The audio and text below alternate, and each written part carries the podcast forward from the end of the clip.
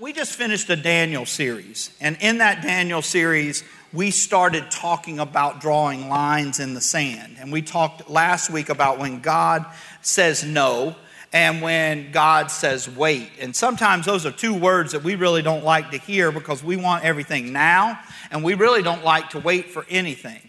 And I think the Daniel series is one of the most beneficial sermon series that I've been able to preach, not just for you, but for me. I preached it to myself every single week, and you guys got the benefit of listening. Before we start a new series, we're going to start it in 2 weeks. It's going to be called The Team. See, Jesus, when he came to earth to provide us his earthly ministry, he picked a team. He wasn't doing it alone. And your faith, even though it's personal, even though you have to make a personal confession of your faith by yourself, that means you can't get to heaven on grandma's experience or mom and dad's experience. You got to have an experience with Jesus for yourself.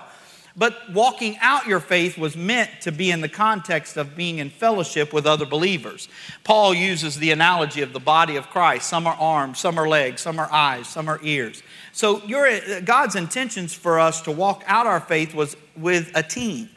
And we're going to talk about the people that Jesus empowered to be a part of his team to literally turn the world upside down. So I wanted to let Daniel soak in, and before I just run into another sermon series. And so what I've decided to do is to take the next 2 Sundays and preach standalone sermons. That means that they're just for this week.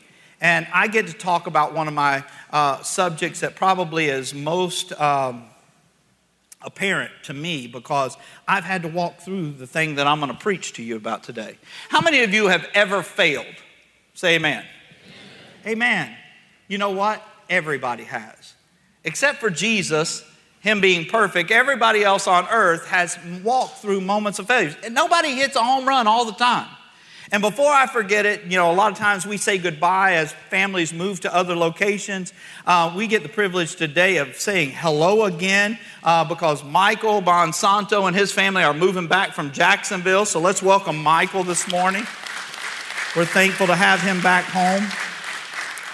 But going back to this thing called failure, if everybody's always telling you about the times they hit the home runs and they're the ones that come through in the clutch, you know, they're only telling you the edited story because every one of us fail. What happens when you fail? Where do you run to? See, because there's choices to make when we fail. One of those choices is to hide, and the other choice is to reveal. And so I entitled this sermon, Hide and Seek, this morning. So, don't touch your neighbor. Say to your neighbor, hide and seek this morning. All right, let's pray. Father, I ask you today for the anointing of the Holy Spirit to be upon me, your servant, that I might speak your word with effectiveness, with fluency. And I ask for the anointing of that Holy Spirit to enable and empower your word to go forth, that, Father, that touches our hearts and lives today. And I give you thanks for, Father, I thank you for the 2 people that got saved in first service today. And Father, for those that are going to get saved in this service or they're going to shed the weight of something that they're trying to hide, Father, I give you praise in advance before we ever get to the end of the service because I know you're God and I know you can do incredible things. And I give you the praise and honor in Jesus' name. And everybody said, Amen. Let's start out the sermon by, first of all, explaining what hiding is all about. You know, there's different ways to hide. Like when my kids were growing up, they were really, really small, and they would get in a moment where they were in trouble, or they would get embarrassed, or they would be anxious, and they would do this. They'd close their eyes, and I'd be like, what are you doing? And they're like, you can see me? Because they thought that if they closed their eyes, just because they couldn't see you, they thought magically they turned invisible and that you couldn't see them. That's one way to hide. It's just close your eyes and just be oblivious to everything. Then there's another incredible way. We used to have a family in our church that moved to Tennessee years ago, and they had kids, and those kids got jobs, and they grew up, got jobs, and those kids worked for David Copperfield, the magician. And so David Copperfield comes back to Fort Myers at the Barbara B. Mann, and sure enough, Nate or Nick got us tickets and said, "Pastor, do you want some tickets to the show?" I said, "Of course." So they set us right kind of up in the front, kind of right in this area, about the third or fourth row back at Barbara B. Mann, right in the middle. And lo and behold, this guy brings out a live elephant onto the stage. I mean, elephant. Like, he's not making a mouse disappear. I can close my hand and make a mouse disappear. It takes a magician, man, to make an elephant disappear. Sure enough, he throws his black sheet, curtain comes up, boom, gone. You know what? That elephant didn't disappear. They hid it. And literally, while they distracted everybody in the audience's attention to this side of the stage, literally somebody walked that elephant off the stage because it was hidden. That's kind of like what church is like. You ever notice that on Sunday everybody's doing great?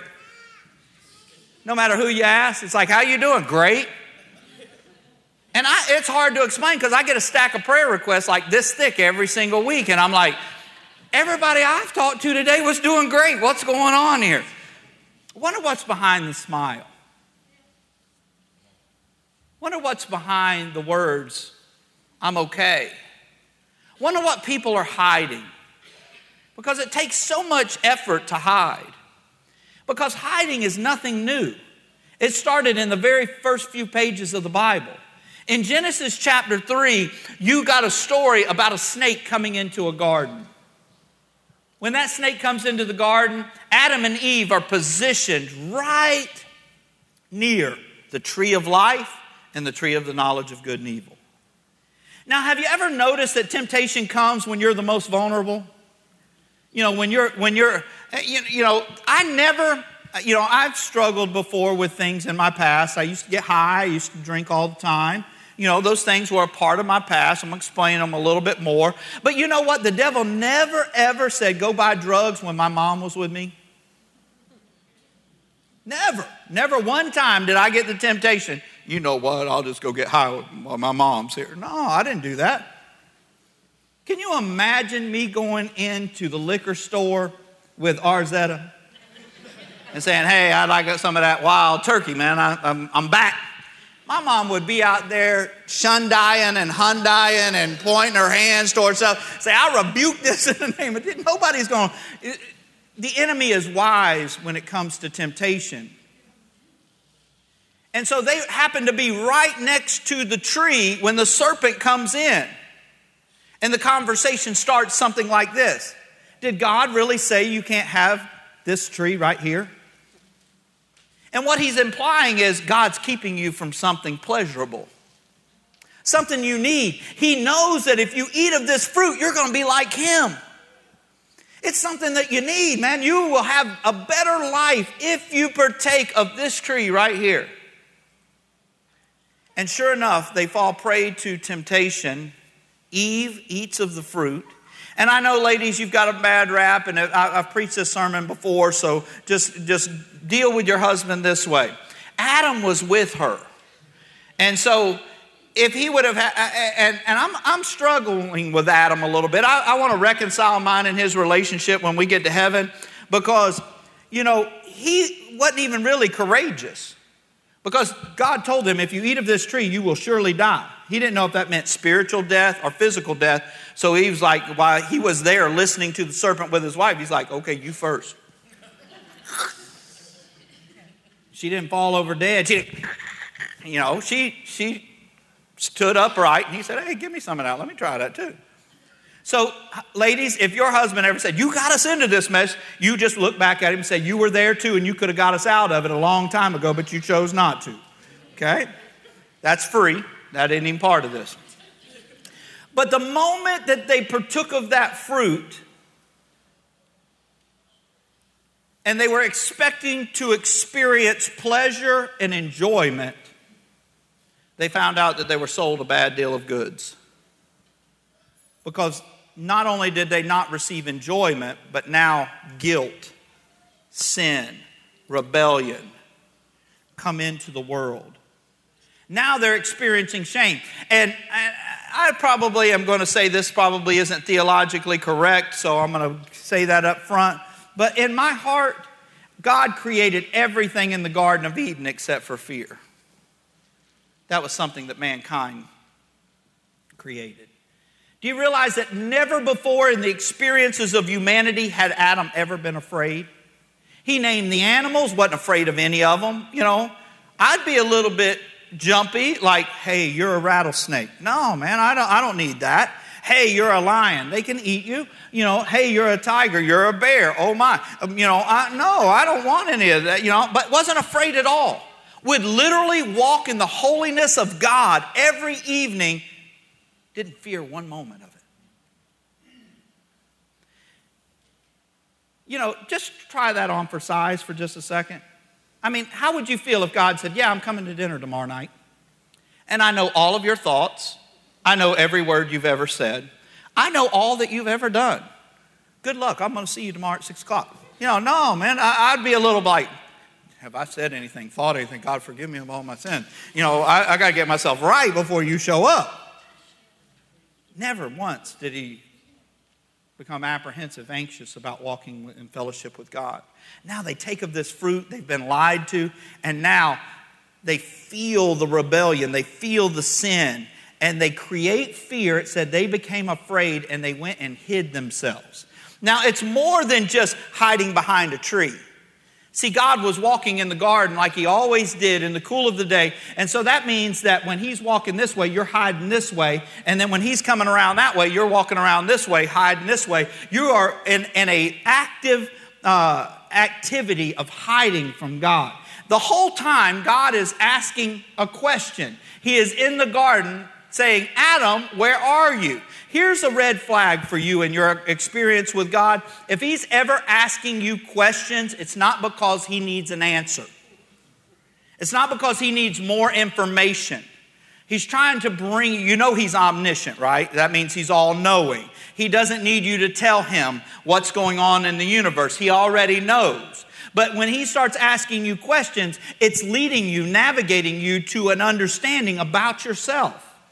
So why was he asking the question, Adam, where are you? Because he wanted Adam to know that something had happened that separated him from God. It's called sin. And sin now separates. Adam's afraid. He's humiliated. Because when he ate of the fruit of the tree of the knowledge of good and evil, the Bible says they become aware that they were afraid or that they were naked. Their nudity had never bothered God or them before. But now it does.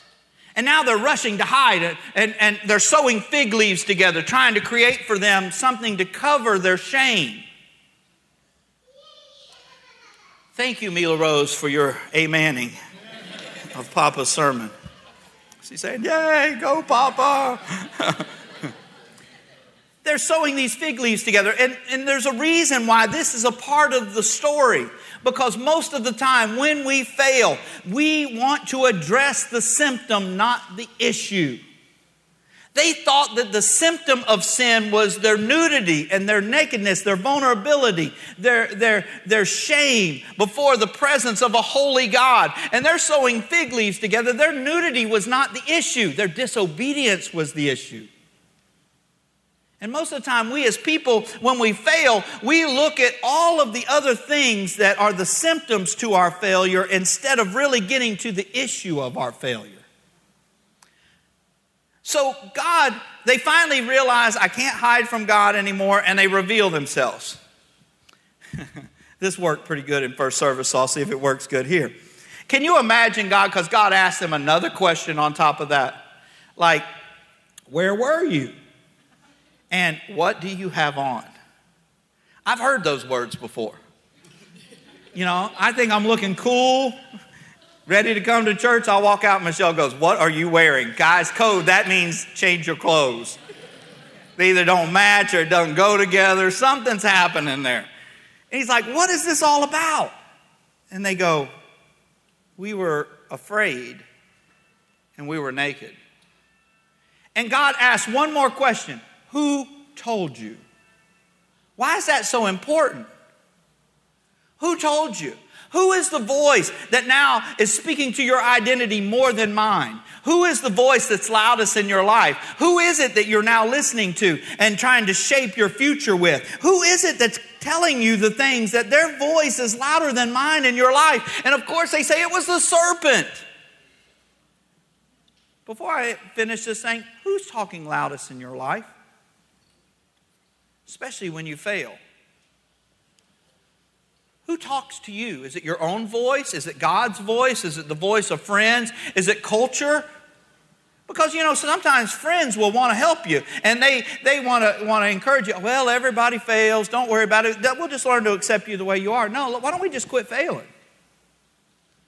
Maybe that will work. Well, how do I do that, Pastor?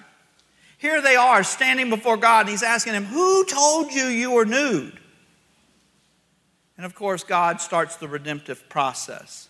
He kills an animal, takes the skin, covers them properly, and starts the analogy of the shedding of blood for the remission of sin that carries over from generation to generation to generation, all the way up to Jesus and the cross.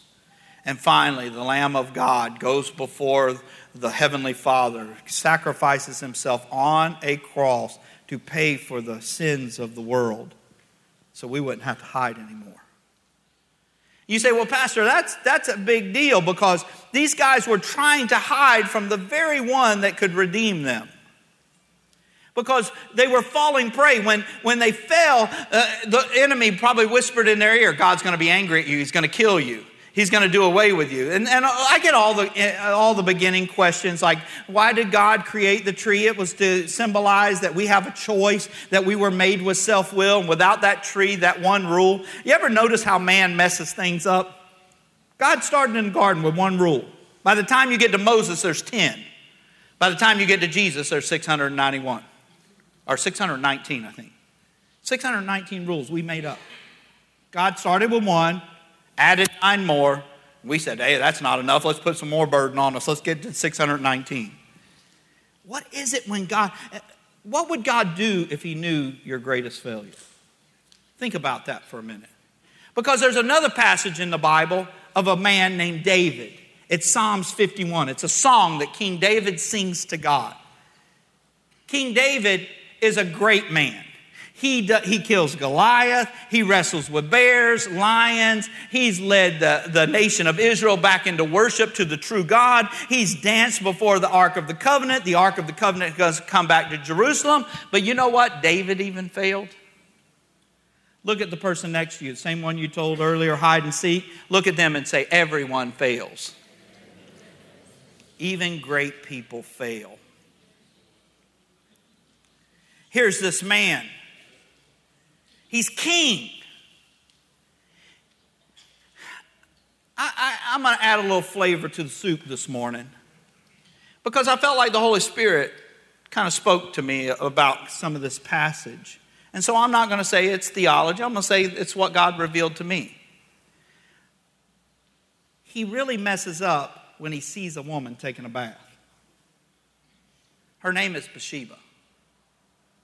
She's a beautiful woman.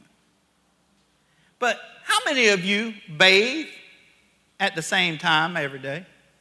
Or about the same time? You know, some people are morning showers. They get up in the morning, they want to refresh themselves, they want to wake up, they get a shower and a cup of coffee, off to work they go. Other people like myself, I like to do that right before I go to bed. I like to be clean, fresh, jump into bed. But I normally, other than rare occasions, take my showers or baths at the same time. How many of you do that? Say amen. Yeah. See, I don't think it's the first time he saw Bathsheba bathe.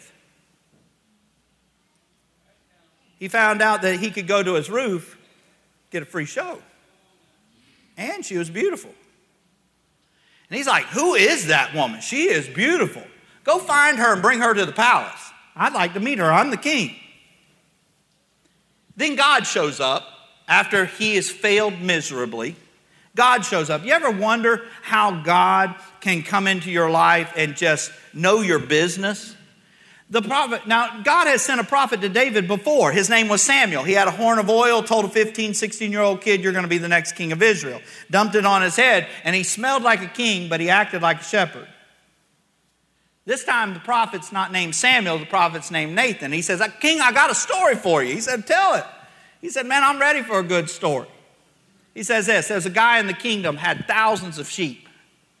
There was another guy in the kingdom that had one sheep. And the guy that had 1,000 sheep went and stole the one sheep away from the guy. Now he has no sheep. David gets so mad. He says, Nathan, tell me who it is. I'm going to bring justice to this situation. And he goes, the man's you. Now here you are. You've done things that you can't undo. You've said things that you can't unsay.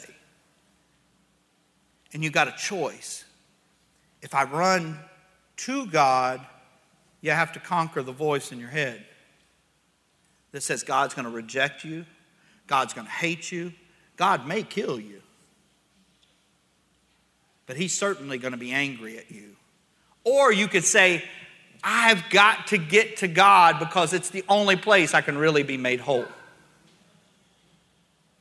See, a lot of times, let's go back to what I said earlier so I could tie these two things together to wrap this sermon up. What would you have fixed if you were David? I wouldn't have went to the roof, right? I'd have stayed off the roof. That would have only cured the symptom. It's the fig leaves. It wasn't Bathsheba that was the issue. It was the lust in his heart that was the issue. And God was ready to deal with something in his heart. So David now is running to God for forgiveness, for the restoration of failure. And he writes this psalm. It's a song that he is going to sing to God after he has failed. And the song starts out like this in Psalms 51, 1 and 2. Have mercy on me, O God, according to your steadfast love, according to your abundant mercy. Blot out my transgressions. Wash me thoroughly from mine iniquity and cleanse me from my sin. Now, you have to remember, he's not writing, he is a king writing the song to God, but he's not writing it as a king, he's writing it as a shepherd. How do you know, Pastor? Because of the next verses. How many of you know what color a lamb is? White. There is some black sheep, but they're mostly white. That's the nature of the animal. Okay, so he says this. Purge me with hyssop, and I shall be clean. Wash me, and I shall be whiter than snow. Let me hear joy and gladness. Let the bones that you have broken rejoice. Okay, first of all, David is Jewish, probably brown. So he's not telling him, make me white. He's saying, I'm like a lamb in your flock, and I've become dirtied by the elements. So you as a shepherd come to your lamb and make me clean. Anoint me, wash me. He's not saying that he wants to be whiter than snow. He's telling God as he's singing, I am a lamb in your flock. You say, how do you know that? Because of the bones. I'm going to read it to you. It says, let me hear joy and gladness. Let the bones that you have broken rejoice. Wait a minute. God's going to break some bones? You better believe it. Yep. Sometimes our sin hurts. And so let me give you the analogy. He's telling God, he's singing to him out of his own personal experience because he used to be a shepherd. And he's saying this. Pretend I'm a little lamb. I'm in the shepherd's flock. I have a tendency to run away. So shepherd's not paying attention. I find myself over here. Flock's over there. Over here, there's lions, bears, tigers, wolves, things that eat little lambs. So the shepherd comes over and says, little lamb, what are you doing all the way over here? And he leads it back. You know how he leads it back? With that stick in his hand. He bops it on the head. Bop. That little lamb runs back over here. I'm never going to leave again. I got bopped in the head. Sure enough, the grass looks greener over there. Da da da da da da da da da da. Here I am again. Here comes the shepherd. You know what he does? He prays for him. No, he bops him in the head again. Bop. Little lamb runs back over. Third time, little lamb runs back over. Da da da da da da da da da da. He's expecting, oh man, I'm tough now. I've got a couple bops on the head. I can handle a bop on the head. This time, shepherd doesn't bop him on the head. Picks him up, breaks his leg. Doesn't that sound hard? Doesn't that sound rough? God breaking a leg. Man, God shouldn't do that. I didn't preach this in first service, but I'm going to preach it now, okay? I'm live on camera now. Y'all can send me the emails.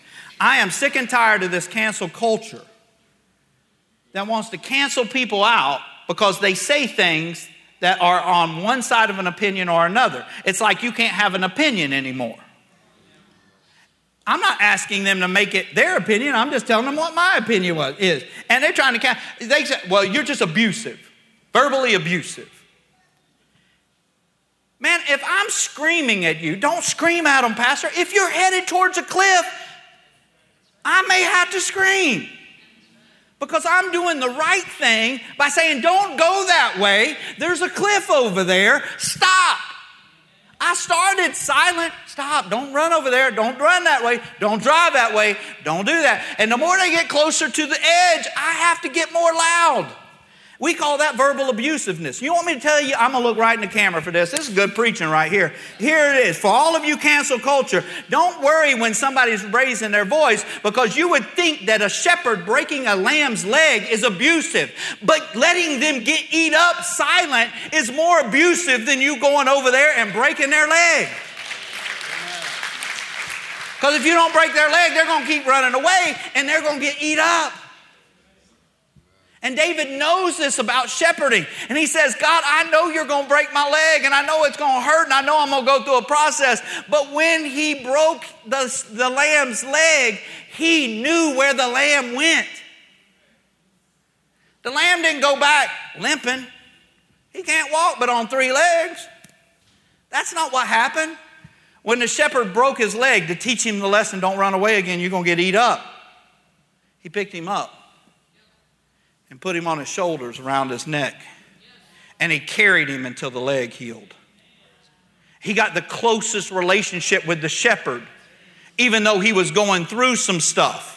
That's why David says this, purge me with hyssop that I shall be clean. Wash me and I shall be whiter than snow. Let me hear the joy of gladness. Let the bones that you have broken rejoice. Create in me a new heart, a clean heart, O God, and renew a right spirit within me. Cast me not away from your presence and take not your Holy Spirit from me. Restore to me the joy of your salvation and uphold me with your willing spirit. He was saying, I'm coming to tell you, he's not going to reject you. He's not going to break your leg and say, I told you not to run away again. I'm going to leave you here for the other animals to come and eat. No, he's going to pick you up. He says, give me a willing spirit. Give me a willing heart to be recreated and to learn a lesson.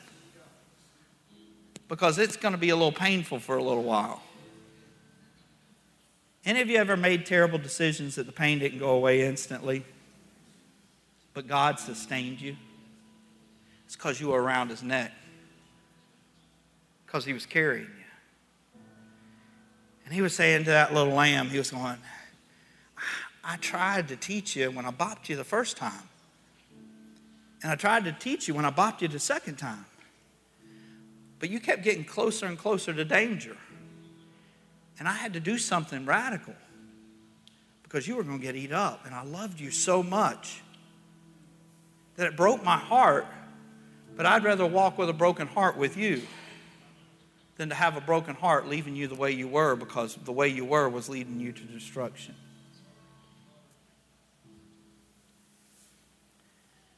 And David's saying, God, you're the only source I have, because I can't go back and undo it.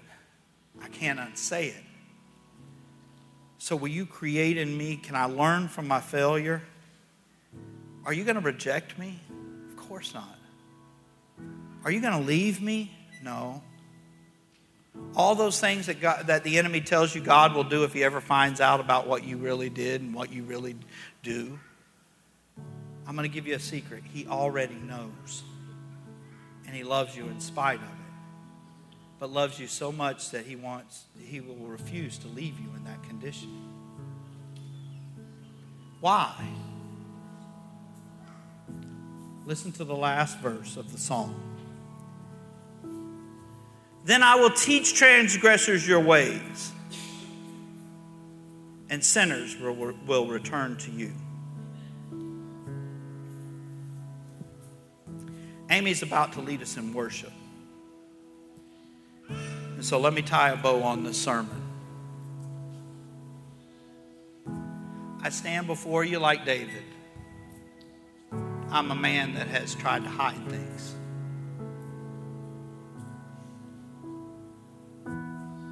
Because I was struggling with the symptoms. Most of you know my testimony, know that I used to get high, used to get drunk, and used to be with a lot of people. And I found all of those things would only provide temporary enjoyment, and I would sink further and further into guilt and shame. And it felt like I ended up a million miles away from God. And I would always try to correct some things. I'd say, okay, I'm not going to drink for a while. And I wouldn't drink for a while. Those were the symptoms. There was a broken place on the inside of me that needed to be healed that I was trying to cover and hide with all this other stuff. And finally, one night on the beach, I had come to the end of myself, and I just said, you know what, God, I'm tired of hiding. Here's who I really am. I've done this. I've said that. I've participated in this. I'm not proud of it, but this is who I am. What say you? Because the enemy had always told me in my ear, if you ever really, God only knows you as the preacher's kid. And if he ever finds out you're this, he'll abandon you and leave you. He will reject you and you will go to hell. There's nothing further than the truth. Because the moment I quit hiding, I found myself being picked up, put around his shoulders. And he started healing the stuff that was on the inside of me that I quit hiding. There was one thing, you know, David says it's a process. There was one thing that was harder than any other. It wasn't drugs, it wasn't alcohol, it wasn't partying all the time. The hardest thing for me was my language. It had become a part of me. About every third word was an F word. When I cussed, I did it wholeheartedly.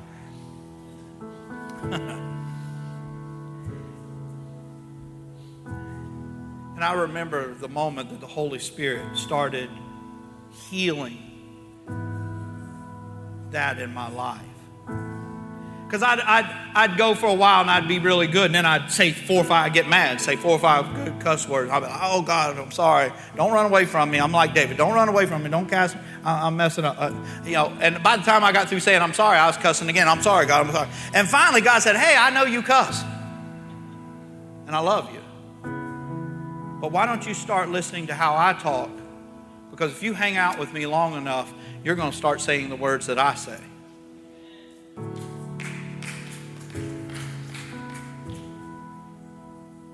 What God wants to do with you if you quit hiding. Wonder what God wants you to quit carrying if you reveal it, if you run to him and not away from him. Let's worship.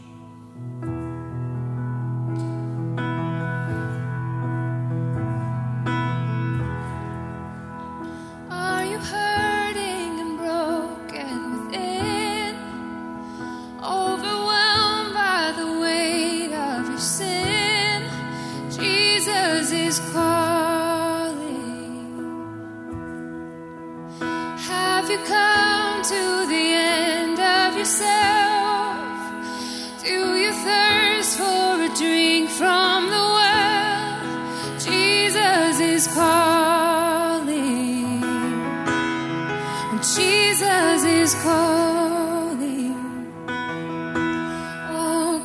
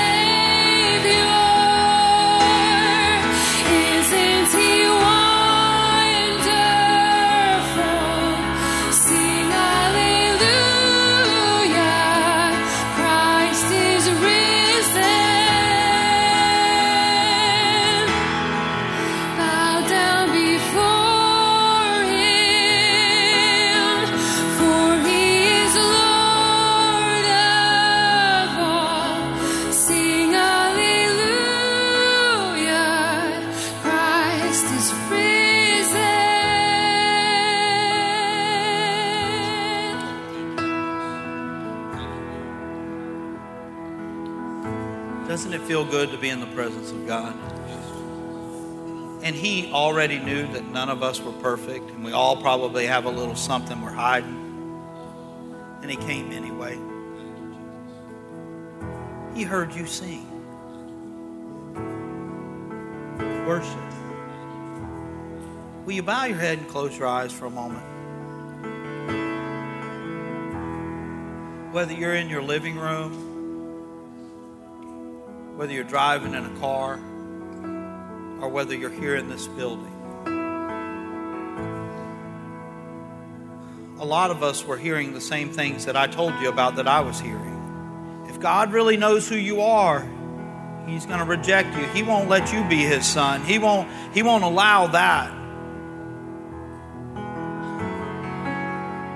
And I would try so hard to change myself so I could get ready, to get prepared. And then I found out all of that was wasted time because I never could fix myself.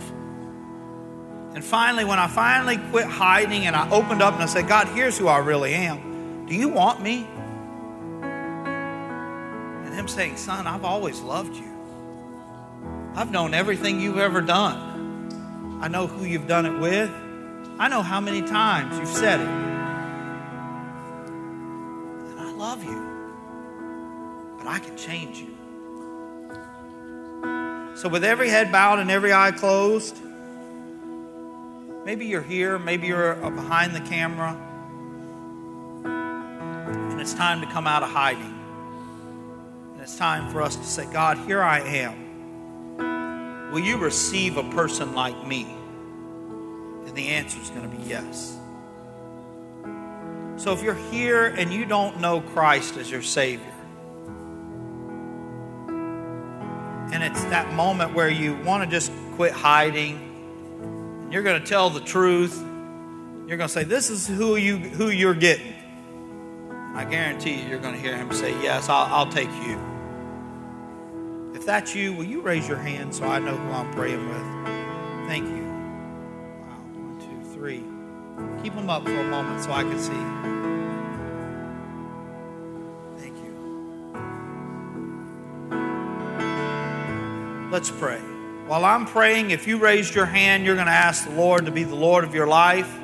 You're going to ask him. You're going to confess your sins. You're going to believe he is faithful to forgive you of your sins, that he's the Son of God, that his price of payment with the shedding of his blood on the cross was enough for all that you have ever sinned and all you ever will sin. And by the authority of his resurrection, he lives so you could live also. So while I'm praying, I can't pray for you, but I can certainly pray with you. So let's pray together right now. Father, as these men and women that raised their hand are right now coming out of hiding, they're saying, God, here I am. I want to follow you. I want to be, I want to learn how you talk. I want to learn your actions. I want to know who you are so it'll transform who I am. God, you didn't reject me and you didn't reject anybody else. You didn't reject any of those that raised their hand. Matter of fact, right now you are redeeming them. That means that you are buying them back. You are bringing them to the original purposes you created them to be. And so, Father, right now the Bible says our sins are as far as the east is from the west. So they don't have to live one more minute of guilt or shame. Right now the Bible says they're a new creation. And so, Father, we celebrate coming out of hiding. We come out and we rejoice because the Bible says, whom the Son has set free is free indeed. And no longer are we chained to our past, and no longer are we chained to our yesterday, and no longer do we have to go back to that one moment where we failed miserably. You're bigger than our failure. And I give you the praise, honor, and glory in Jesus' name. And everybody said, amen. Can we give God an ovation of praise? Amen.